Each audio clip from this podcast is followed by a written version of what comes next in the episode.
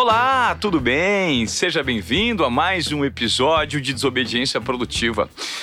E se prepare, porque hoje o nosso convidado vai te dar um show de insights relacionados à sua saúde física e, por consequência, à sua saúde mental e também emocional, porque tudo isso está interligado. Ter um comportamento de desobediência produtiva é você, de repente, olhar para tudo que está acontecendo na sua vida e quebrar alguns protocolos a seu favor, respeitando algumas características, mas também levando em conta insights e provocações que de repente não fizeram sentido até o momento, mas podem fazer. Eu tenho certeza que hoje, se você quer começar 2022 com o pé direito, é, revendo alguns conceitos da sua vida, principalmente levando o primeiro ponto, que é a sua saúde física, você vai aproveitar bastante esse podcast, porque eu tenho hoje o prazer de receber o Guto Galamba. Quem é o Guto Galamba? Olha, eu te confesso que é um amigo recente, é, conheci ele apenas uma semana, em um papo rápido que tivemos de coisa de 20 minutos apenas, ele já me gerou tanta provocação e tantas ideias positivas que eu falei: opa, você é um personagem super interessante para a gente compartilhar o seu conteúdo com a audiência do Desobediência Produtiva, que é uma audiência muito querida, que gosta sempre de pessoas inteligentes, interessantes, e você é uma delas. Guto, muito prazer tê-lo aqui, cara. Cara, Ivan, foi é, é um prazer estar aqui. De fato, nossa convivência, primeiro contato foi muito rápido, mas foi muito intenso também. Eu já te acompanho desde a época que tu trabalhava na TV e tal. E é para a maioria das pessoas, acredito eu que seja difícil sentar e como tu fez comigo, tu se inclinou para mim, fez várias perguntas, querendo me conhecer melhor naquele momento, e eu fiquei muito confortável com aquilo ali. Legal. Né? Porque eu venho me treinando há muito tempo para poder sentar aqui. É isso. Olha, e o Guto ele tem uma facilidade, vocês vão perceber ao longo desse bate-papo, de compartilhar o que ele sabe, e o que ele sabe é muito rico, né? A gente estava aqui nos bastidores conversando.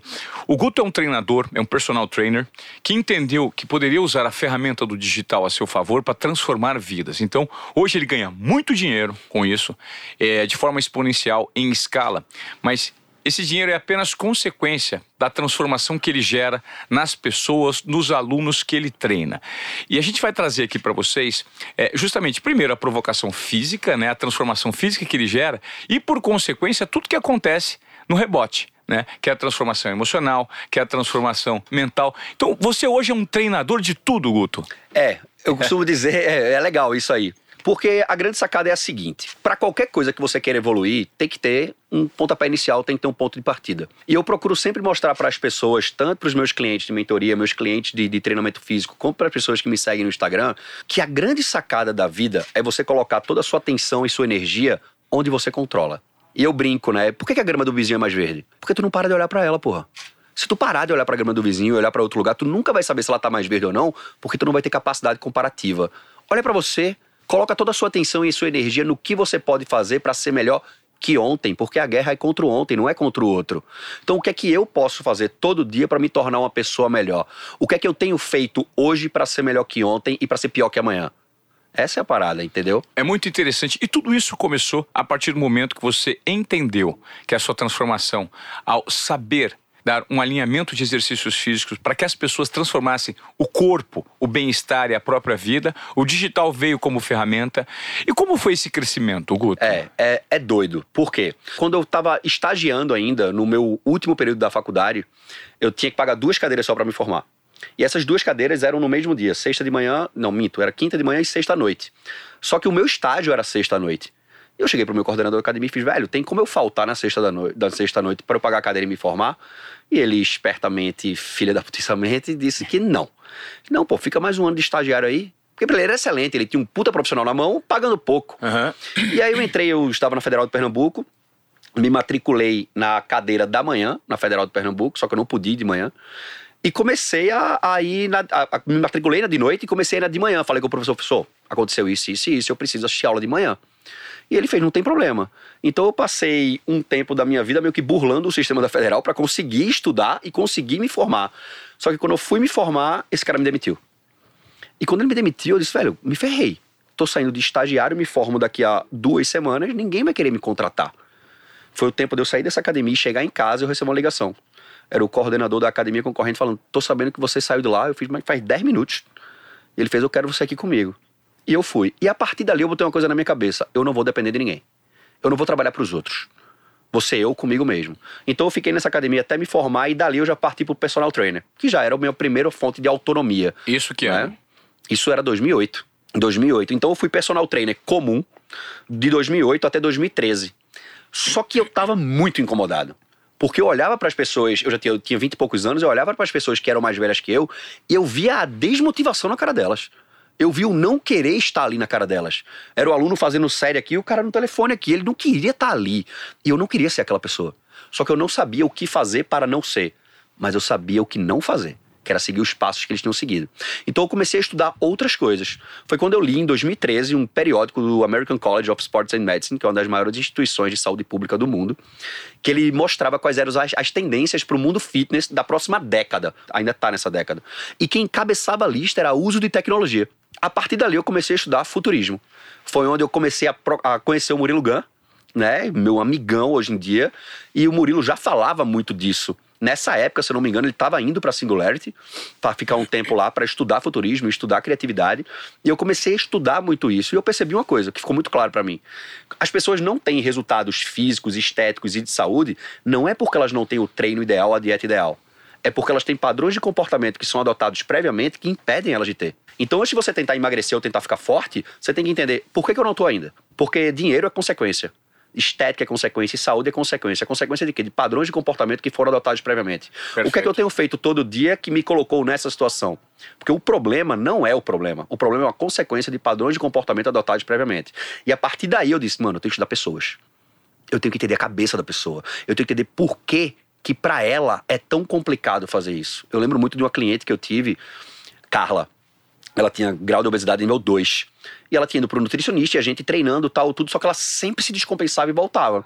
Eu fui sugerir, Carla, vamos aumentar a multidisciplinaridade dessa nossa equipe e colocar um psicólogo para te ajudar eu não sou doida, que não sei o que. Eu, cara, não é questão de ser doida, é questão que a obesidade é uma doença multifatorial e eu preciso de mais pessoas para me ajudar, que eu não tenho a expertise para isso é ainda. É apenas um segmento, né? A, a, prática física ali é consequência de. de mas é, é, é, só uma ponta, né? Exato. O iceberg exato. De, de, de, situações que ela está tomando de comportamento anteriores. É como montar uma equipe tu não vai conseguir fazer tudo isso aqui sozinho. Não. Tu precisa de gente para te ajudar. É a mesma coisa. Claro. Então, fulano faz isso, fulano faz aquilo, a gente vai junto levar o cara, o cliente, para a melhor posição dele. E aí teve um dia que ela chegou para treinar que foi muito doido. E ali me despertou muito tentar entender mais ainda a mente humana. Ela chegou e ela tinha acabado de nutricionista, tipo um dia antes, que era um amigo meu. Então, quando ele dava a dieta dela, ele mandava a dieta dela pro meu e-mail também. Então eu sabia exatamente qual era a dieta dela. E eu lembro, ó, isso era 2012, 2013. Tinha escrito: comer uma fatia de queijo coalho quando tiver muito difícil seguir a dieta. Ele liberou isso para ela. Né? Não julgando se é certo ou errado, mas estava lá na dieta dela. E ela chegou para treinar. E naquele momento eu disse: Ei, como é que tá a dieta? Ela fez: Ai, tô doida pra comer uma fatiazinha de queijo coalho. Aí eu disse: Mas tu começou hoje? Ela disse: Mas o primeiro dia é o mais difícil. Aí eu disse: Como é que tu sabe que tu não chegou no décimo ainda? Como é que tu tá comparando isso? Tipo, ela já tava desistindo, velho. Ela já tinha se entregado. Ela já tinha aceitado que a possibilidade dela não ser como ela estava não existia. E isso hoje na sociedade, principalmente no Instagram, está acontecendo uma coisa que é um desserviço à sociedade muito forte, que é a aceitação do sobrepeso. O sobrepeso já é considerado pela Organização Mundial de Saúde como uma doença, doença essa que é capaz de trazer outras doenças juntos, como obesidade, dilipidemia, hipertensão arterial, artrose por excesso de peso. Porque a grande sacada, Ivan, é: eu aceito a condição que eu estou, mas você não pode aceitar continuar nela, seja qual for. Nós temos que o tempo inteiro tentar ser melhor que ontem. Esse é o nosso processo. A única coisa que nos difere enquanto animais da raça humana de qualquer outro animal é a nossa capacidade de escolher não fazer o que sempre foi feito. Um leão não consegue não ser um leão. A gente consegue mudar comportamento. E a gente tem que mudar, senão a gente não vai evoluir. Perfeito, super interessante. Quando você me fala sobre esses, esses estímulos que o Instagram estão promovendo uhum. hoje por conta da diversidade, né? Uhum. Que é um estímulo de aceitação. Poxa, sou gordo, sou gorda, é, e mesmo assim sou feliz, né? Como você enxerga isso? Você enxerga que, de fato, quem tem muita dificuldade ou quem tem algum tipo de doença associada a essa condição física, é... qual seria o estímulo e, e, se você é contra esse tipo de exibição hoje, certo. pública, que se faz do atual estado presente da pessoa, independentemente de qual seja esse estado? Certo, legal, boa pergunta. Porque a grande sacada é: a felicidade não cabe como um comparativo hum, assertivo de ancoragem para isso. Por quê? Uma pessoa doente, em estado terminal de câncer, por exemplo, vamos ser bem extremista, ela pode ser feliz? Pode. Sim. Mas ela pode ser considerada saudável? Não. É só isso a diferença. Felicidade e saúde não são grandezas necessariamente e diretamente proporcionais. E aí, muitas das coisas que é uma tentativa de defesa desse pessoal que defende o sobrepeso, porque é uma defesa do sobrepeso. É, mas os meus exames estão normais. Eu digo, legal, pô, parabéns, que bom, que sorte que você teve. Mas vamos pegar outra analogia. Existem pessoas no mundo que fumam e não têm doenças cardiorrespiratórias? Sim. Eu posso considerar então que cigarro não faz mal por causa disso? Não. É esse o game. Não é porque para você tá dando certo isso aí que eu posso extrapolar para todas as pessoas do mundo. Isso é irresponsabilidade. Só que esse tipo de informação, para a pessoa que está com dificuldade de chegar lá e de evoluir nesse sentido estético e de saúde da vida, gera um conforto inconsciente, é um conforto coletivo de dizer mais pessoas estão com a mesma dificuldade que eu. E vê que doido. No início da pandemia, o Fórum Econômico Mundial, vê que maluco isso, fez uma pesquisa sobre dívidas no mundo. E as pessoas que estavam endividadas antes da pandemia se sentiram menos tristes durante a pandemia porque mais pessoas estavam endividadas. É o sentimento de pertencimento. Claro, a partir do momento que você nota que as pessoas têm o mesmo tipo de problema que você, você se encontra e acaba, de certa forma, se acomodando naquele Exatamente. meio. Exatamente. Mas eu, eu creio que existe também um questionamento aí, Guto, relacionado a, em alguns casos, como a parte estética não é tão interessante, né? Até mesmo porque ela se torna impossível. Existem alguns fatores genéticos. Sim, claro. Eu tenho um amigo, por exemplo, o João Pedro, que eu, eu dou algum tipo de motivação mental para ele. Ele pesava 278 quilos. Nu. Ele já baixou dos 200, porque ele começou a fazer alguns exercícios. Então não adianta querer dizer que esse cara vai ter uma barriga tanquinho Não. com 75 quilos, porque o biotipo dele não. Mas o seu estímulo, a sua fala, ela vai de encontro a dar um passo sempre é, à frente em relação à saúde, pelo menos. Total. Total. Porque a condição estética é um padrão social do momento. Daqui a 20 anos vai ser outra coisa. Há 50 anos foi outro padrão. Eu não Perfeito. tô falando de estética, eu tô falando de saúde. O que é uma coisa bonita? Depende. É, depende enxergam. depende das suas experiências, das suas vivências, depende de qual drive instalaram na sua cabeça. Porque o cérebro da gente é como um celular. Quando a gente nasce, tipo, nasceu um, um Samsung e uma- um Apple. Eles vêm com aplicativos diferentes ali, instalados pelos pais dele, que são as fábricas. Sim. Você é a mesma coisa, depende de onde você nasceu, qual religião seus pais tinham, qual a cor da sua pele, qual o seu sexo. Só que, da mesma forma que a gente nasce com aplicativos como o celular, a gente pode não usar aqueles aplicativos mais. A gente pode instalar outros novos. Isso é um processo de evolução de saúde, no caso, mental. Então, quando eu falo de saúde física e de estética, a estética é uma consequência também. Se a pessoa quer ou não se esforçar para chegar naquele ponto, isso é um problema dela, não cabe a mim julgar isso. Quando eu dava personal treino ainda de forma presencial em Recife, eu tinha um aluno que ele fez uma cirurgia bariátrica. E ele fez a cirurgia bariátrica, voltou para treinar comigo, ele era muito, tava com obesidade muito alta e precisou fazer cirurgia, e voltou e continuamos treinando. Só que visivelmente, esteticamente, ele não tinha nenhuma evolução. Só que a saúde do cara tava perfeita, mas o objetivo dele era conseguir brincar com os filhos. Tu acha que eu vou forçar esse cara a ficar sarado? Nunca! Irmão, tu tá feliz, é nós. Perfeito. Esse é o game, entendeu? Interessante. É, é uma provocação.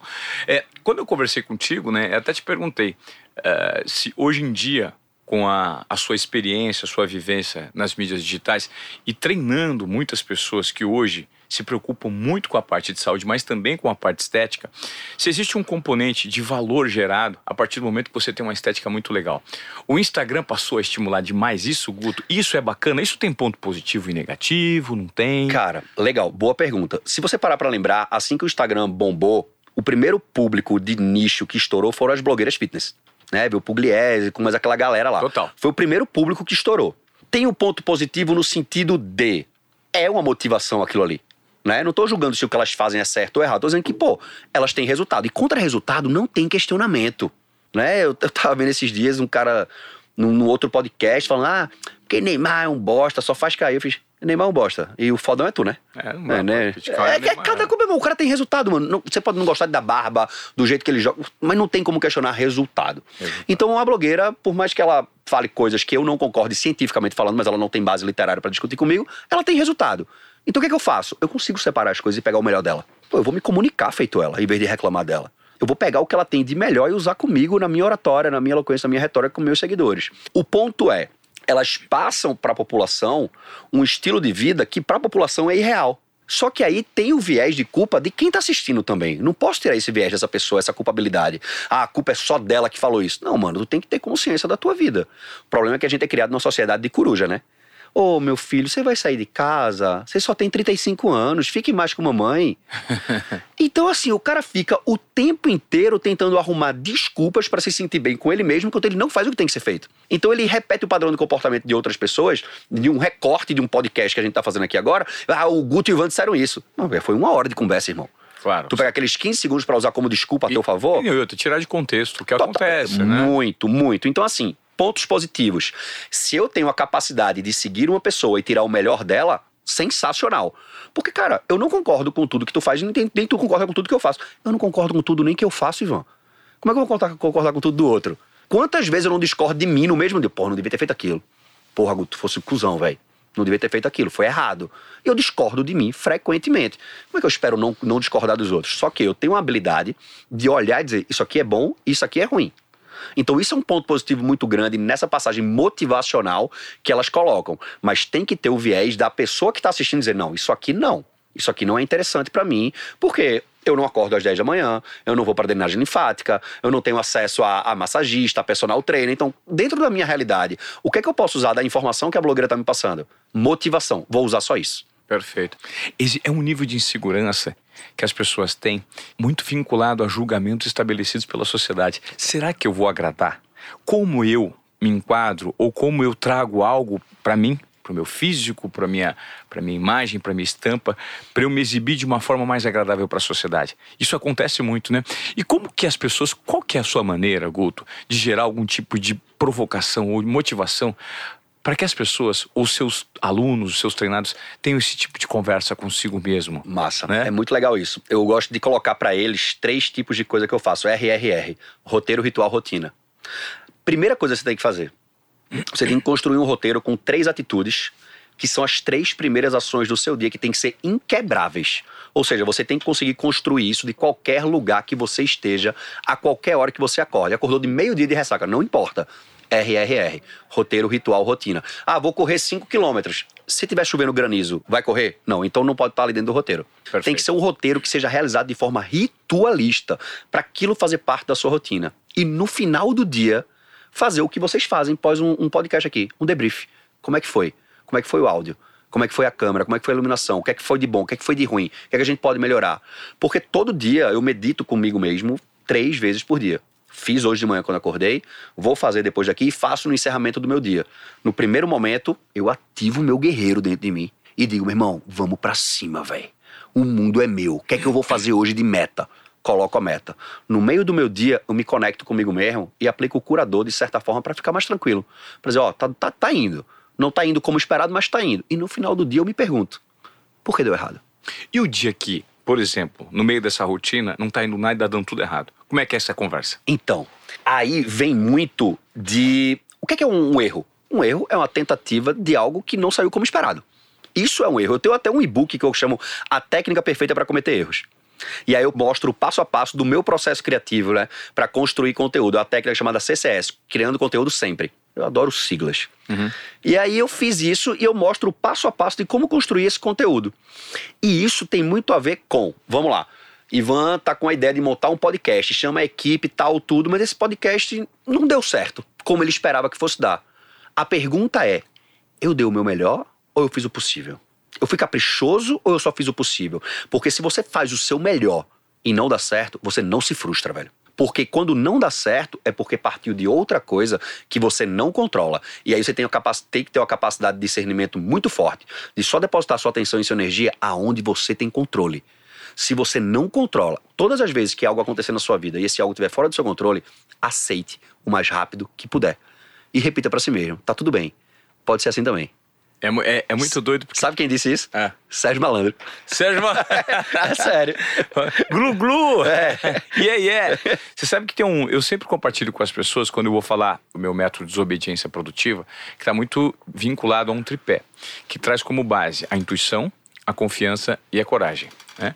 Eu estava lendo hoje um trecho do livro do Robert Cialdini, Poder da Persuasão, e ele explica algo muito interessante que outros autores explicam de outra forma. Por exemplo, o Malcolm Gladwell, no livro Blink, O Despertar num Piscar de Olhos, a decisão no piscar de olhos, ele explica que a sua intuição é o seu sentimento mais visceral que aparece em algum momento de tomada de decisão da sua vida e que brota. De repente, uma dor no estômago, um, um arrepio na nuca. E o Robert Cialdini explica esse mesmo efeito de uma outra forma, que é o seguinte: é, ele fala sobre a partir do momento que você se depara com uma situação e você fala, puxa vida, eu tô continuando com isso aqui porque isso aqui é coerente, mas é uma insensatez de coerência. Ele chama de insensatez de coerência. Porque você é cruzado com dados públicos e que dizem respeito a você. Então, assim, Ivan, se você é um cara saudável, isso, isso, isso, isso, você faz isso, você tem essa rotina, então você tem que comprar esse produto, certo? E aí você é pego eventualmente num processo de venda, de persuasão, que você, sim, então eu vou comprar, eu te falei tudo isso, então esse produto faz sentido para você. Isso é uma insensatez, porque estão usando uma técnica para você. Agora, levando em conta que, em alguns momentos, você foi pego nessa armadilha, e se você pudesse voltar no tempo, pudesse voltar no tempo, você falaria para si mesmo: será que eu tomaria essa decisão sabendo de tudo que eu já sei sobre esse processo? E a resposta normalmente vem do fundo do coração. Irada. Né? E essa resposta que vem do fundo do coração é o que ele chama da resposta mais genuína, que é o que o Malcolm Gladwell chama de intuição. Então as pessoas às vezes não sabem colocar isso em prática. Né? Elas, elas, eu estou entrando nesse assunto porque eu estava trazendo da, a, o tripé da obediência produtiva, que leva como ah. base a intuição, a confiança e a coragem. Irado. E a nossa confiança, ela é muito baseada não dos nossos acertos, uhum. mas da quantidade de vezes que nós erramos e tivemos força para levantar a cabeça e repetir e insistir. E pessoas que insistem, insistem, insistem, mesmo após vários tropeços, elas estão muito mais propensas a colocar a coragem para fora, né? Porque pô, cara, já quebrei a cara tantas vezes e eu vi que dá certo. Mesmo após tantas tentativas. Então, se dá certo, eu me sinto mais corajoso, porque eu sou confiante. Exato. Faz muito sentido isso, muito né? Muito sensacional, muito sensacional. É... E, e essa parte da intuição, para pra ver. Fala de chakra nosso sexto chakra é o responsável pelo nosso grau mais intuitivo. Só que quem mais bloqueia o sexto chakra é nosso chakra básico, que é o primeiro chakra, que é o chakra sexual, da comida, da escassez, que é onde a maioria das pessoas está completamente desbalanceada nisso. Nós temos hoje na sociedade quatro grandes fugas da realidade: celular, álcool, sexo e comida. Todo mundo que usa esse tipo de ferramenta, ele usa meio que para fugir daquele momento da realidade dele. Cara, repete para mim, porque faz muito sentido. Celular, álcool, álcool sexo, sexo, e comida. E comida. Você, ai, tô triste, levei um pé na bunda do meu namorado, vou comer um chocolate. O que é que tem a ver uma coisa com a outra? O chocolate tem algumas coisas que neuroquimicamente falando vão liberar alguns hormônios que vão te deixar mais feliz. Em contrapartida, Comidas gordurosas, como e, e, álcool também, assim como cocaína e heroína, atingem uma região do cérebro chamada de córtex pré-frontal, que é responsável pelo nosso controle de impulsos.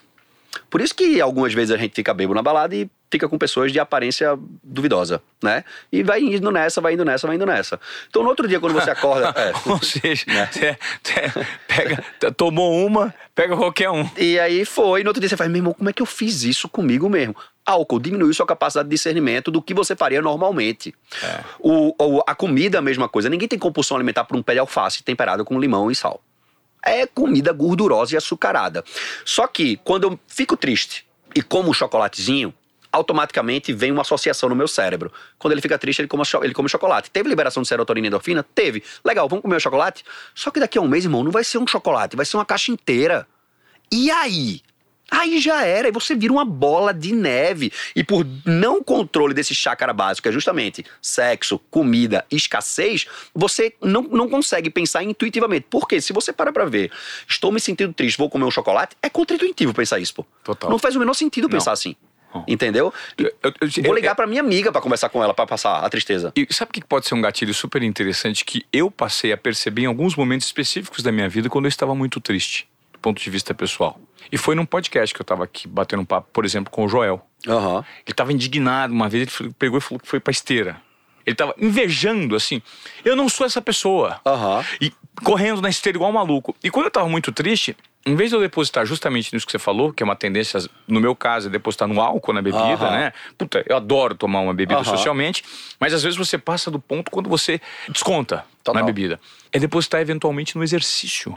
Muito Cara, tô puto, tô triste, o que, que eu vou fazer?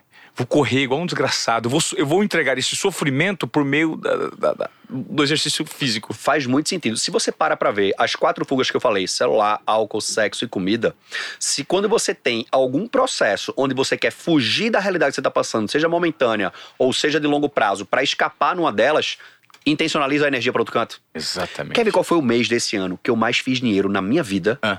Foi assim que eu voltei da floresta.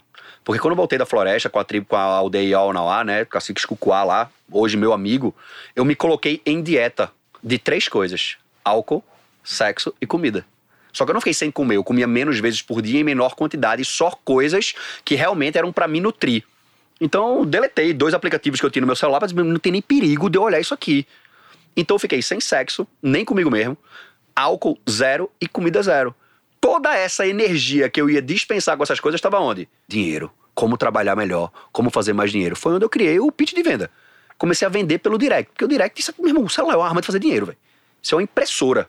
Feito Marco, meu, meu amigo diz. Isso é uma impressora. Só que a galera não tá imprimindo, pô. Ente- Ó, vamos lá. Esse- Você me deu dois pontos interessantes que eu quero é, aprofundar.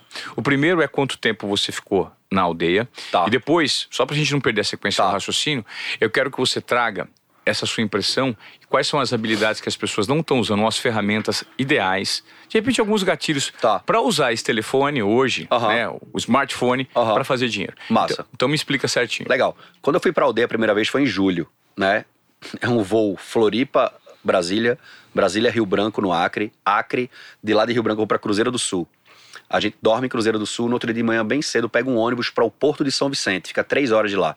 Dentre essas três horas, na primeira meia hora o celular já não funciona mais. Tá. Ou seja, a sua primeira fuga já não existe. Tá. Já não tem como passar a viagem inteira lá. Então a gente entra num bote e passa 10 horas subindo o Rio Gregório até chegar na aldeia.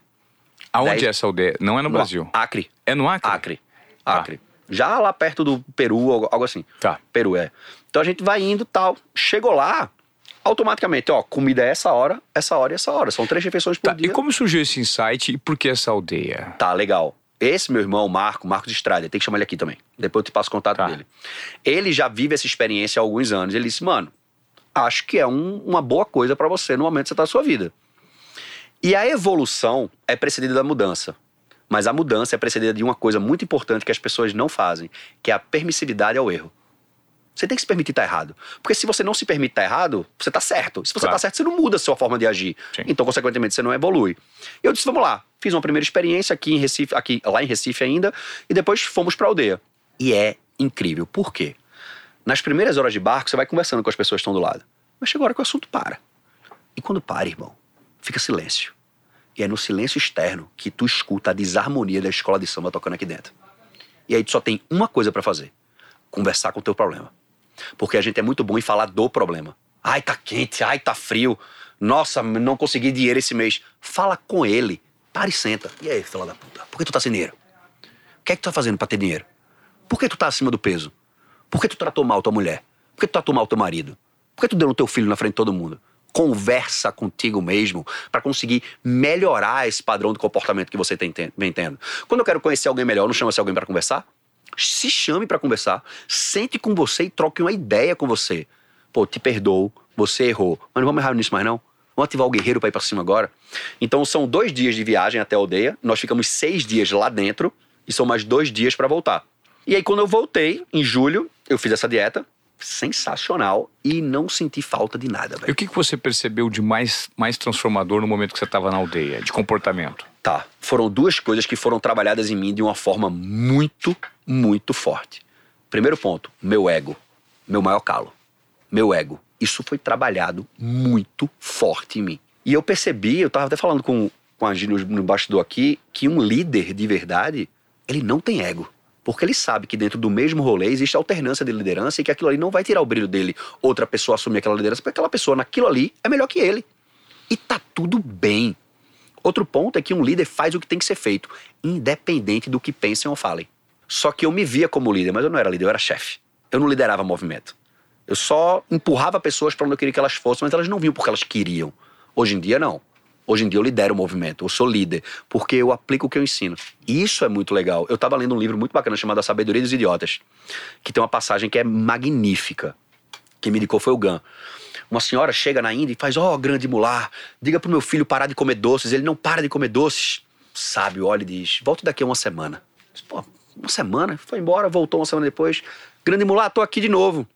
Ele olhou: opa, tudo bem? Menino, pare de comer doces. Não falou mais nada. Por que você não falou isso semana passada? Porque semana passada eu ainda comia doces. Como é que eu vou te dizer fazer uma coisa que eu não faço, velho? Não faz sentido. É contra-intuitivo. Claro. Não tem como. Então foram 10 dias e agora em outubro eu fui de novo, passei mais 10 dias e segundo final de semana de janeiro agora, estamos levando pessoas para fazer um encontro Líderes Brasil lá dentro com essa liderança. Legal. É sensacional.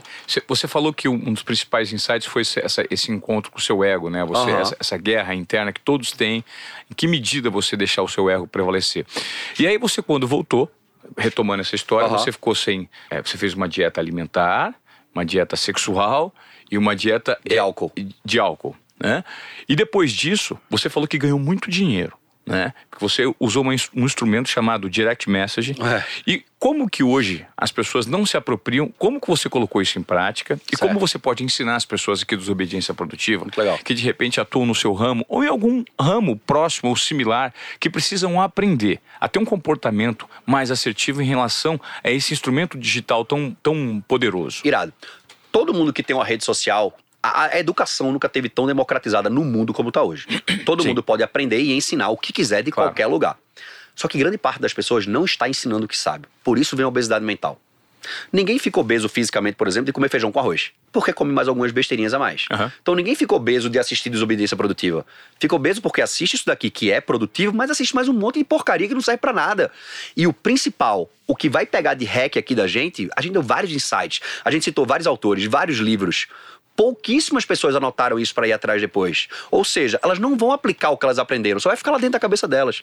Então a aplicação do conhecimento é fundamental. Então, primeira dica que eu dou para você se posicionar, começar o posicionamento no Instagram, ensine o que você sabe, seja o que for. Você é bom em fazer o quê? Ensine as pessoas a fazer aquilo. Ai, Guto, mas eu vou gerar vários concorrentes. Não vai. Porque pessoas não compram produtos, não compram serviços, pessoas compram pessoas. Eu posso vender a mesma coisa que você. Tem gente que vai te comprar, e vai me odiar, e tem gente que vai me comprar e vai te odiar. E é nós. E a gente vai sair para tomar uma cerveja junto. Claro. Porque tá tudo certo. Então, o primeiro ponto para posicionamento: ensine o que você sabe. Só que ensine com personalidade. Justamente por isso. Pessoas compram pessoas.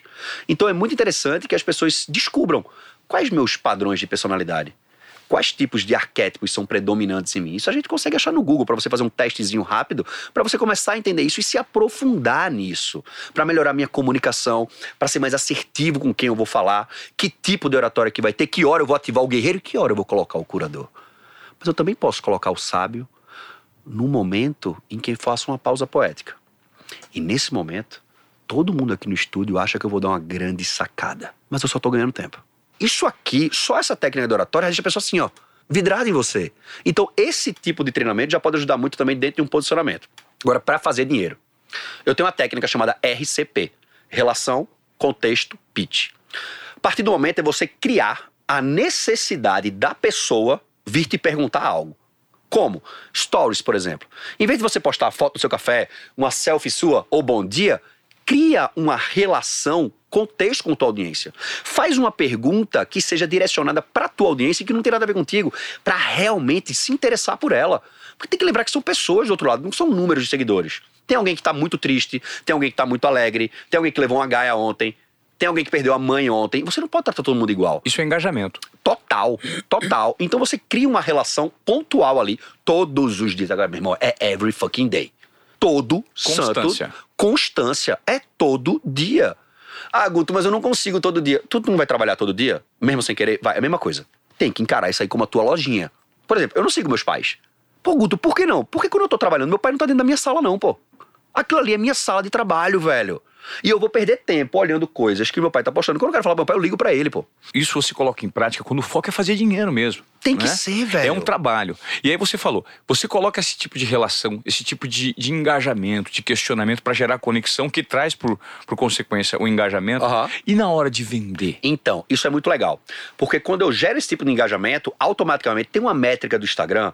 Geralmente as métricas que, que as pessoas mais se preocupam são as métricas do ego. Curtida, comentário, Né? E, meu irmão, isso não paga boleto, não. Celeste, que chegou lá em casa semana passada, disse, mas teve 10 mil curtidas. Ela fez, e aí, é dinheiro. Não adianta. Sim. Então não adianta ter essa métrica do ego. Engajamento em si é importante, é. Só que nem todo mundo que engaja muito compra muito. Geralmente quem compra tá caladinho aqui só olhando. Perfeito. Então não quer dizer que o meu fã vai me comprar. Senão todo mundo que tinha um milhão de seguidores estava milionário. E não é assim, Não. funciona. E hoje eu vivo muito isso, porque eu tenho muitos fãs Aham. relacionados ao período de TV, né? O mainstream, a- Aham. o offline. E quando você está no digital, o fã, ele, ele tem dificuldade para comprar. É Total. diferente do cliente. Porque ele te enxerga de uma forma diferente. Claro. Né? Tu, tua comunicação tem que mudar, Claro. tua percepção de valor em relação dele em relação a você tem que mudar. Enfim, quando chega um direct, pode ser o que for, que pôr do sol lindo. Primeira coisa que eu faço, eu vou no Instagram da pessoa e olho. E procuro pequenos problemas que eu sei solucionar com a minha expertise. Quando ela diz que pôr do sol lindo, eu digo, nossa, muito obrigado, como é que tá aí na sua cidade? Relação. Ah, aqui tá muito legal. Nossa, nem acredito que tu tá me respondendo, Guto. Que nada, rapaz. É tu mesmo? Eu mando uma foto. E aí, é nós. Relação. Aquela pessoa já tá tipo assim, o que é isso que tá acontecendo aqui? Então, assim, por mais que você não tenha muitos seguidores, isso também é uma forma de você dar atenção à pessoa. Então, voltando ao seu método, é, é Relação, relação, contexto. contexto, Pitch. pitch. Depois que essa relação é criada, eu já sei qual dor tem lá, através da leitura que eu fiz superficial do Instagram dela, Tá. que eu posso curar. Eu digo, ei, rapaz, tem muita foto de bebida ali, hein? Como é que estão os treinos? Já tem uma relação criada, ela vai conversar comigo sobre isso. Então, quando ela diz como é que estão, você, pô, Guto, não consigo treinar, meu treino é muito longo. Eu disse, poxa, mas tem condições de fazer treino curto. E aí, nesse contexto, eu não vendo ainda. Eu ajudo ela. De verdade, a ponto de ela não precisar me comprar. Eu entrego o ouro inteiro ali a ela, para ela não precisar me comprar. Quando eu dou essa entrega para ela, automaticamente a vida dela fica mais fácil, concorda? O que, é que as pessoas mais querem? Mais facilidade. Mais facilidade. E ela vai ela dizer, compra. Guto, eu quero mais. Eu digo, agora racha pra cima. E aí eu aplico o pitch. Esse pitch é baseado em psicologia. Ó, ó a doideira, eu sou doido. Esse pitch, Ó, doideira, eu sou doido. esse pitch é baseado em psicologia comportamental de consumo, que eu peguei um estudo do Martin Seligman, que foi feito com cães pastores alemães, para introdução de, de padrão de comportamento através de hábito. Qual é a parada? Pegou um grupo, três grupos de cães pastores alemães, colocou uma coleira neles. Primeiro grupo, coleira dava um choque. Quando dava um choque, tinha uma alavanca aqui, que se o cachorro apertasse a alavanca, o choque era interrompido. Legal. Estimulou aquilo ali. Porque um hábito é formado por um tripé, né? Gatilho, rotina, recompensa. Gatilho, rotina, recompensa. Gatilho, levei um choque. Qual rotina tenho que ter para ter recompensa? Apertar a alavanca. Apertei e passou. Recompensa é parar de ter choque. Segundo grupo, dava o choque, mas a alavanca não funcionava. Terceiro grupo, não levava choque. Depois que ele estimulou esse- esses três grupos de cachorro, colocou todos juntos num campo que o solo dava choque, mas era separado por uma cerquinha bem baixinha que do outro lado não dava. Quando o choque ligou, rapidamente o primeiro grupo que conseguia interromper o choque e o último grupo que não levou choque pulou para outro lado. Mas o grupo que sempre levou choque não pulou, porque ele não sabia que existia a possibilidade de uma vida sem choques. Isso estava na cabeça, estava no drive, estava instalado. Dentro da psicologia comportamental de consumo, nós temos três tipos de cliente. O cliente que tem a dor, sabe que tem a dor e está atrás do remédio. O cliente que tem a dor, sabe que tem a dor, mas ele não sabe que a solução existe. E tem o cara que não sabe que tem a dor. A minha oratória, a minha comunicação tem que falar com esses três níveis de consciência, senão eu vou deixar muito dinheiro na mesa. E aí o pitch eu criei assistindo Django. Assistiu Django Livre? Django Livre duas vezes. Ótimo. Maravilhoso. Irmão, tu vai lembrar da cena agora. Quando eles chegam pra conhecer Monsieur Kennedy, Leonardo DiCaprio, Uhum. na luta de mandingos, Nossa senhora. a primeira coisa que Django faz é o quê? Ele quebra o padrão com personalidade. Todo mundo vai babar Leonardo DiCaprio, ele vai pro bar pegar uma cerveja. Aí eu comecei a olhar, eu disse, tem algo aí, tem algo aí. Logo depois, Leonardo DiCaprio chega perto dele. E aí ele dá uma aula sobre mandingo pro cara. E Leonardo DiCaprio diz uma frase que ali eu criei o produto. E senhores, vocês tinham minha curiosidade, agora vocês têm minha atenção. Vamos conversar. Eu disse, é isso. Primeira etapa do pitch. Quebra de padrão com personalidade. Só que para isso eu tenho que me conhecer. Eu, Guto, tenho o arquétipo do bobo muito forte. Então eu uso muito piadinha, muito brincadeira. Então eu quebro o padrão dessa forma, porque fica de uma forma divertida, alegre, quebro o padrão, mas fica com personalidade. Eu não posso pegar uma pessoa introspectiva e fazer isso, vai ficar ridículo. Vai. Entendeu? Vai Vai virar. nenhum tipo de credibilidade. Vai ficar a novela daquela rede de TV lá, né, mexicana. E aí você vai e vai dar errado. Então, assim, quais são os meus padrões de personalidade mais fortes, mais potentes, que eu posso usar na minha geração de conteúdo? Quebrei o padrão com personalidade, gerei o quê? Curiosidade. Só que eu tenho que transmutar rapidamente para o quê? Autoridade. Sim. Então, automaticamente, por exemplo, eu fui dar uma palestra para a OAB Santa Catarina. E aí botei um terninho, tal, tudo.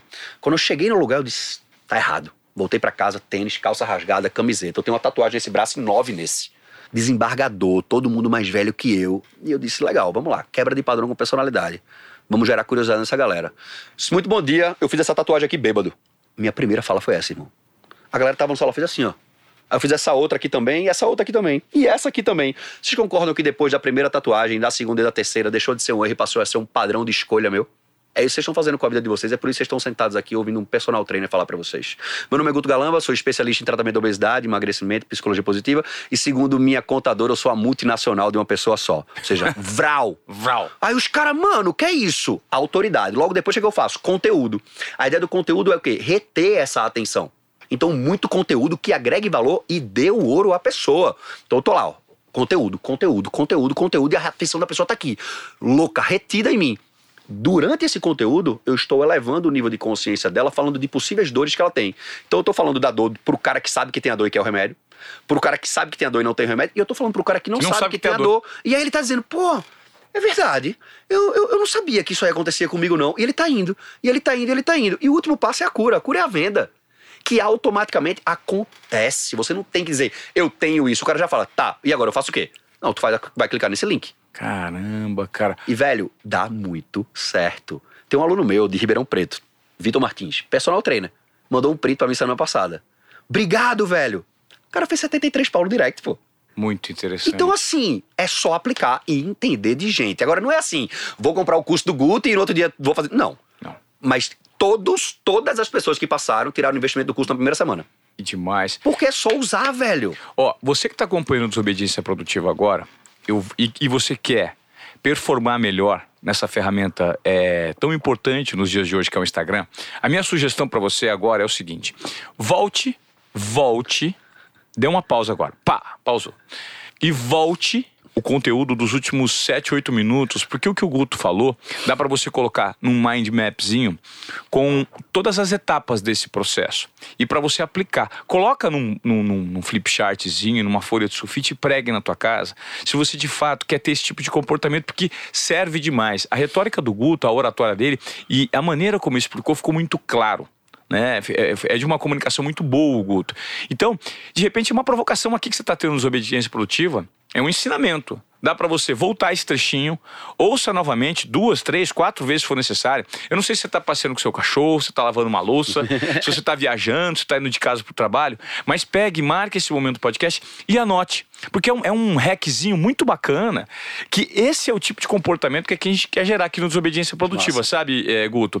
É, é gerar valor para as pessoas. Provocações, conhecimentos, entrevistas ricas de vários segmentos. Né? Então você estava me falando disso. Quais são hoje os seus produtos à disposição para que a galera que te- esteja acompanhando a Desobediência Produtiva possa, de repente, eh, comprar? Agora é o momento de você fazer o seu pitch. Aham. Mas eu acho que é tão genuíno o que você fala que isso pode estar muito mais vinculado a essa transformação. Como Total. você recebeu aí. Esse, Total. esse seu aluno que, pô, já fiz 73 mil de direct. Né? Obrigado. Então, como você ensina hoje, que forma em quanto tempo? Bessal, muito legal. É, eu tenho duas empresas hoje, né? Uma de serviço e uma de produto. É. A de serviço é onde foi meu primeiro produto digital, que é a prescrição de rotinas de treinamento que eu faço de forma virtual. Eu estou em mais de 15 países, mais de 10 mil clientes no, É. no mundo inteiro. Então a pessoa chega para mim e fala: pô, Guto. Meu treino tá muito longo, não tô tendo resultado, não tô gostando, moro em Londres, como é que eu faço? Ele entra na minha plataforma, gutogalama.com, preenche toda uma bateria de perguntas que eu tenho, e ali dentro eu tenho uma inteligência artificial, que ela filtra as perguntas, me manda, eu dou uma analisada e escolho qual protocolo é o melhor naquele momento para aquela pessoa. Qual é o grande diferencial desse meu produto? Eu não vendo emagrecimento, eu não vendo hipertrofia, eu não vendo treino. Eu vendo economia de tempo. Nenhum treino passa de 30 minutos. Não é nem qualidade de vida, é economia de tempo. Economia de tempo, por quê? O tempo, ou a falta dele, é a desculpa mais usada pelas pessoas não treinarem hoje. Então eu pensei, como eu posso já quebrar essa objeção antes da objeção aparecer? E aí eu peguei duas correntes de treinamento esportivo, alemã e russa, juntei as duas e criei uma metodologia onde eu economizo o tempo das pessoas. Qual é a grande sacada? Um treino de uma hora e meia e um treino de 30 minutos vão te levar para o mesmo lugar. Isso é indiscutível. Dá no mesmo. Só que um te dá muito mais chances de você não fazer. Que é o de uma hora. Eu quero de uma hora, tipo, tô cansado, pô, uma hora, ainda uma hora e meia, pô, a academia fechou. Não são todas as academias que são 24 horas hoje, a, a minoria é. Então, assim, mesmo que fosse 24 horas, não é todo mundo que vai 3 horas da manhã pra academia treinar, quer descansar, quer dormir. Claro. Mas quando você chega em casa e fala, pô, é só 30 minutos e dá pra fazer em casa ainda, Não tem desculpa. Então a sua adesão ao protocolo aumenta. E quando a sua adesão aumenta, a sua constância aumenta. E nós somos bons naquilo que fazemos repetidas vezes. Repetidas vezes. Então vem por consequência ao seu melhoramento. E aí você vai se perceber dormindo melhor, você vai perceber que a sua vontade de comer porcaria diminui. Porque você tá indo tão bem que você, não, não vou me estragar com isso aqui agora, velho. Claro. Eu tô ótimo. Claro. E aí na outra empresa, que é a empresa de treinamento, que é onde tem minhas mentorias, minhas consultorias, e tem esse, tem esse produto de pitch de venda, que a gente vai lançar agora né? A gente vai lançar agora em dezembro, essa a última turma do ano. Que é um produto de pitch de vendas. Você vai ensinar as pessoas a fazerem pitch. Ah, isso aqui que eu falei agora. Perfeito. Esse pitch de venda por direct. É exatamente isso daqui. Oratória arquetípica, como me comunicar melhor, onde eu coloco o curador, onde eu coloco o guerreiro, como eu ativo o sábio, onde eu boto o herói, como é que eu coloco o mago, o visionário, para fazer a pessoa imaginar aquele dinheiro já na mão dela. Fecha os olhos, imagina comigo quanto uma vida seria mais fácil, em vez de tu ficar curtindo bunda no Instagram e vendendo direct. Só falta canalizar tua energia pro lugar certo, pô. Esse é o game. Colocar a energia no lugar certo. Que as pessoas não estão fazendo porque elas não sabem que tem essa dor. Perfeito. É aquele nível de consciência que ela nem sabe que pode fazer diferente. E a pessoa não sabe necessariamente que existe um conhecimento aqui para você entregar e você monetizar e não sabe como. Exato. Porque também não coloca a energia no lugar certo para vender. Exatamente, né? exatamente. Eu, eu- eu recebi uma provocação recentemente agora no num encontro que eu tive do, do EcoSem, que o, que o Joel J encabeça. E o numa Yezer mesa- tava lá. O Yezer tava lá. Ele tava com Floripa com a gente agora. É, eu estava numa mesa de discussão e eu recebi a seguinte provocação. Eu falei assim, Ivan, a partir do momento que você tem um conhecimento muito profundo sobre algo e você não democratiza esse conhecimento, você está sendo egoísta contigo mesmo e com as pessoas. Verdade. Né? Você está deixando de ser uma pessoa legal. Você pode transformar o mundo. E hoje, muitas pessoas têm conhecimento, não têm informação de como monetizar esse conhecimento porque não se foca, porque não canaliza. E as oportunidades estão passando porque o foco está sempre em outro lugar. Né? Perfeito. Então, é você fazer uma curadoria de foco, de conteúdo, porque hoje tem tanto conteúdo para você Aham. assimilar que as pessoas ficam divididas. Para onde eu vou? Então, quando você faz essa curadoria, pega uma fonte confiável e coloca isso num direcionamento, o resultado vem, né, Guto? Não tem como não vir. E por mais que você esteja assistindo aí a gente e ache que sua ideia é maluca ou ninguém vai comprar, lembre: existe alguém milionário hoje porque inventou o macarrão de piscina. Tem em todos os hotéis do mundo esse negócio. e quando ele inventou, alguém chamou ele de maluco. Ninguém vai comprar isso, não. Olha o que virou, mano. Olha o que virou. Da onde surgiu o Netflix? Da insatisfação do cara em ter que devolver um filme pagando, uma, pagando multa. Não tem noção que o cara ficou puto com a Blockbuster, quebrou a Blockbuster desse jeito. É, muito louco. É doido. Então, assim, se você não sabe muito bem como começar a criar um produto, pare e pense. O que é que mais te incomoda na tua área? É, e, e E, o que, cria uma solução para aquilo. e o que mais você domina também. Qual é seu Total. skill interessante que você, de fato, faz e faz, se possível, com prazer, para que isso transforme, né, Guto? Exatamente. Porque, velho, é aquela história, né? Quando eu, eu gosto do que eu faço, eu não tô trabalhando. E isso é muito interessante. Só que tem um porém aí. Eu não posso amar a forma como eu ganho dinheiro. Porque isso é cavar a própria cova. Você tem que amar o que te leva a usar aquela forma como você ganha dinheiro. Porque, por exemplo, imagina que a gente amasse o que dá dinheiro a gente. Eu trabalhar dessa forma. Aí vem uma tal de pandemia, pé na bunda da gente, que eu não posso executar aquilo ali daquela forma. O que é que eu faço? Me desespero? Não, mas se eu tenho um propósito assertivo e claro na minha mente de isso aqui é só um meio de ganhar grana, por exemplo, a internet é um meio de ganhar grana. Não é como eu ganho grana. Sim. Então eu não sou apaixonado pela internet. Se a internet acabar, eu vou dar outro jeito, porque eu Perfeito. sei o que eu tenho aqui por trás e o que me leva a usar a internet É um meio, isso. não pode ser o fim, né? Exatamente. É um, é um como. Então é muito importante que você saiba por que todo dia você levanta da cama, velho. Eu não tô fazendo de forma romântica o meu propósito, não. Por que, que você levanta da cama? Eu tenho uma teoria que todas as pessoas do mundo, na área profissional de suas vidas, têm o mesmo propósito. Todas, independente do nicho. Deixar a vida de outra pessoa mais fácil através da minha expertise. Se você pensa dessa forma, ó como ficou mais claro agora. Opa, sou médico. Como é que você deixa a pessoa, a vida da- do outro mais fácil através do que você sabe? Sim. Dando Fala- consulta. Dando consulta. Ah. Ou falando alguma, alguma informação no Instagram, sou advogado. Fa- criando um e-book e entregando para as pessoas. Claro. Porque, fala, faz um e-book. Divide em etapas. Vai no Google e procura como construir um e-book. Sim. Escreve um e-bookzinho, entrega para os teus seguidores gratuitamente, troca por um e-mail, já tem base de lead ali. Muito legal. Através daquele lead, tu vai gerando mais informações, cria um grupo de segmentação para outra rede social, WhatsApp, Telegram, e ali você vai fomentando com informações mais profundas. Daqui a pouco você tem um público quente. Você tem mil seguidores no Instagram. Aí foram 50 pro teu grupo de WhatsApp. Dos 50, 20 compram, irmão. Então, assim, é só ir construindo a ideia. Só que as pessoas, elas têm essa dor, mas elas não sabem como fazer. Por quê? Porque em vez de estudar comportamento humano, mentalidade, hábitos, tá estudando o que todo mundo tá estudando. Ai, de que horas eu tenho que postar no Instagram? Quantas postagens eu tenho que fazer por dia? Mano, pelo amor de Deus. Isso é o que menos importa. A construção de conteúdo e a divulgação dele hoje no Instagram e nas outras mídias sociais teve uma transmutação energética muito sutil, mas muito profunda. Não é mais sobre produzir conteúdo, é sobre viver o conteúdo. O meu próximo curso vai ser todo gravado na rua. Eu dirigindo, eu enquanto jogo beat tênis, eu no meio da academia treinando, e o curso vai ser gravado enquanto eu tô vivendo. Vivendo o conteúdo, isso é muito Viver. interessante. Olha, olha, olha que provocação interessante que o Guto trouxe pra gente. Hoje não é produzir conteúdo, é viver o conteúdo, é real time. O que, que você de fato fala e executa? A execução fala por si só. Total. Então, assim, aí eu não fiz story hoje porque eu acordei feio. Meu amigo, pelo amor de Deus, eu tenho um cachorro, vou limpar o cocô dele fazendo história aqui assim, ó, é nós.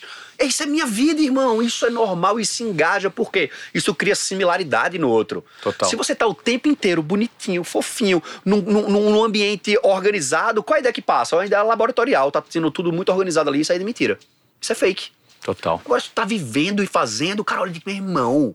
Porque é no offline que o couro come, irmão. É, exatamente. É no offline que o couro come. É, e o offline, às vezes, é, é o que mais gera interesse, porque são os bastidores, né? É o Total. behind the scenes. Então, tu mostrar os bastidores é um negócio irado. Tem um restaurante, mostra os bastidores do restaurante. Total. Mostra como tu chega lá. Quando eu tava dando uma palestra pro Rodrigo Cardoso e esse grupo de empresários dele, tinha um cara lá que era dono de uma, de uma rede de franquias de waffle. Só de olhar o Instagram dele, dá vontade de comer waffle. Eu falei isso pra ele lá. Cara, dá vontade.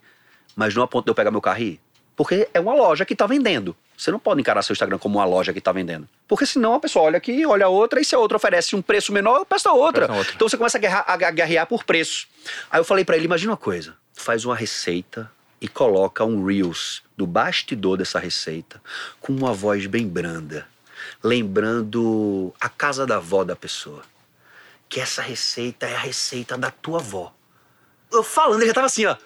Você já tá vontade de pegar o carro, né? É. É só a construção da oratória da parada pra pessoa se sentir similar àquilo ali. Não é um waffle. É o waffle da avó do cara, irmão. Que tu vai sentir como se fosse um abraço num dia chuvoso. E aí ele, meu irmão, eu quero essa ideia. Aí depois a gente conversa. é assim também não. Não é assim também não. Ô Guto, pra gente terminar, eu queria saber de onde você, na sua rotina, o tempo que você destina hoje é, para consumir novos conteúdos e manter sempre, assim, é, essa, essa, esse nível de conhecimento conectado com tudo que acontece de novo, né, Aham. no mundo, principalmente com essa velocidade da internet. E qual que é a provocação que você faz para as pessoas que querem se educar? Porque hoje a dificuldade de muita gente é justamente curadoria de conteúdo. Aham. Por ter muito, Certo. às vezes a gente tem dificuldade de, de beber dessa fonte. Puta, será que esse cara tem credibilidade? O que, que você faz hoje? Você lê, você assiste série? Quanto tempo você destina a isso? Tá. E de que forma você trabalha? Massa, é doido isso, porque vai ser contra-intuitivo o que eu vou falar pra variar. Aham. né? Vou desobedecer toda a regra. A menina que me ajuda em casa, minha diarista, chegou pra mim, incomodadíssima nos três primeiros meses. Seu Guto, a gente precisa conversar. Eu disse, que foi? O que é que o senhor faz da vida, hein? Porque o senhor vive na piscina com o computador ligado ou vendo televisão. Eu, eu acho que ela pensou que eu era traficante. Só pode, porque. aí eu disse, aí eu fui explicar o que era que eu fazia. Aí ela disse, tá. Ela não acreditou muito, não. Ela, eu acho que ela ainda acha que eu sou traficante. Mas é isso. Eu tô consumindo conteúdo 24 horas por dia. Então, assim, se tivesse um recorde no Guinness Book pra vídeos mais aleatórios do YouTube, Guto era campeão. Então eu vejo bodybuilder, eu vejo Masterchef, eu vejo Shark Tank, eu vejo jogo de beach tênis e só que os meus olhos e os meus ouvidos são obsessivamente obcecados em retirar algo dali.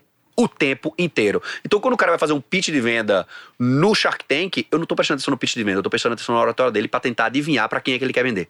Eu tô me treinando pra isso o tempo inteiro. Esse pitch de venda saiu de Jungle porque eu tava assistindo o filme e ao mesmo tempo. Opa! Isso aqui me chamou a atenção. Isso é aumento de repertório. Perfeito. Então eu tô o tempo inteiro aumentando o meu repertório, mas eu tô aplicando aquilo também. É uma capacidade muito profunda de fazer analogias. Você está o tempo inteiro fazendo analogias, ou seja, de uma forma sistemática, você pega a teoria e associa o exemplo de como Exata- isso é aplicado. Exatamente. Isso é muito rico. Cara, isso é fusão de mundos que aparentemente não entrariam em fusão. É o que Gama muito fala na- no, no processo de construção de criatividade dele. Então eu pego duas coisas que aparentemente não combinam e vou tentar combinar. Porque se tu parar pra ver, grande parte das pessoas está perdendo o digital hoje porque não tem esse processo de criatividade desbloqueado. Perfeito. Então ela tem que pegar um novo mundo que é o digital e colocar dentista. Como é que junta isso? Bloqueou. Só que isso eu faço todo santo dia com um monte de coisa diferente. Então eu peguei uma informação, por exemplo, processo de comunicação.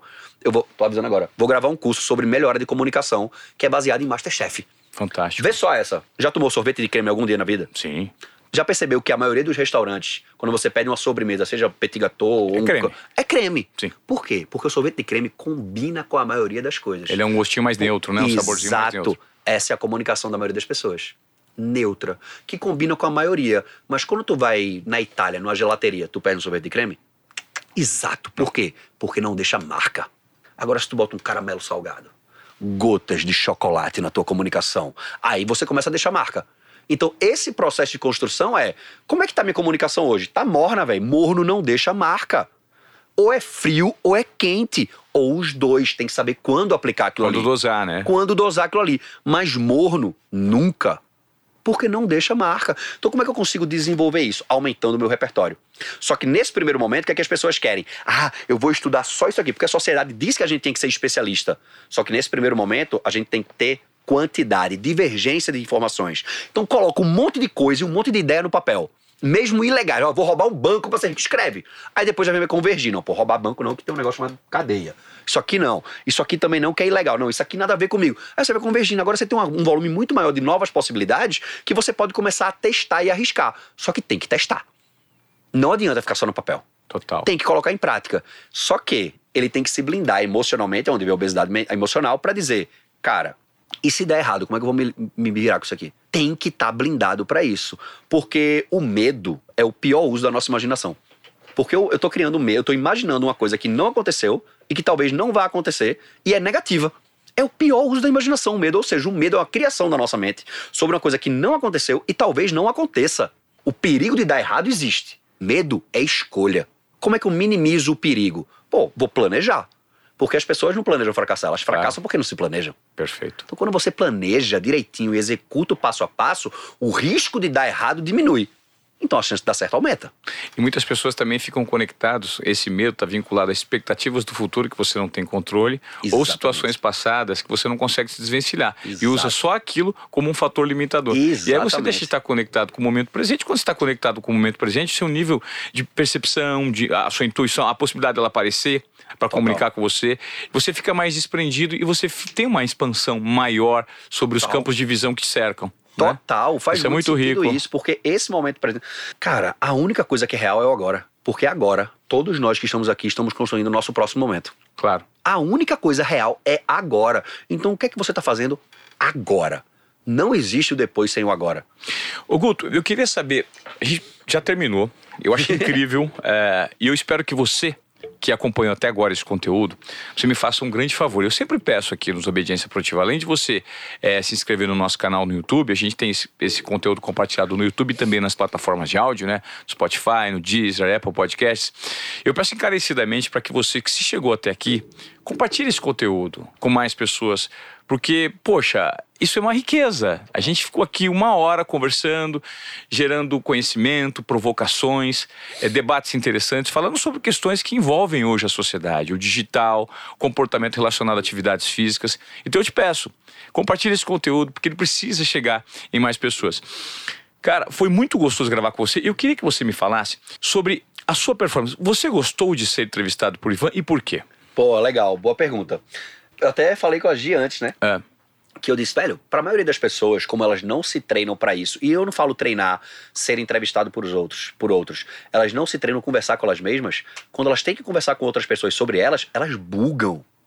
Porque elas não se preparam para aquilo. claro. Eu converso comigo todo santo dia, o tempo inteiro, comigo, não sobre mim. Eu não digo, ah, eu tô com calor. Não, o que, é que eu posso fazer pra tirar para diminuir o calor? Tira a jaqueta, pô. Tira a camisa, toma uma chuveirada. Então, você é um cara que eu já admiro de antes, já conheço de antes. E quando o Rodrigo, nosso amigo comum, me falou de você e disse, ah, você tem que ir lá, você tem que ir lá, e a gente se conheceu, num primeiro momento, óbvio que bate aquele, ei, velho, vou me ferrar. Será que eu tenho um nível pra estar ali? Mas automaticamente é o que eu falei do medo agora. É óbvio que eu tenho um nível pra estar ali. Óbvio. Então, claro. entendeu? Então, assim, a parada é: eu vou e vou fazer um regaço ali dentro. E foi maravilhosa E é essa entrevista. Eu não sei, eu gostei. O que, que você achou? Pô, achei sensacional, de verdade. É? Por quê?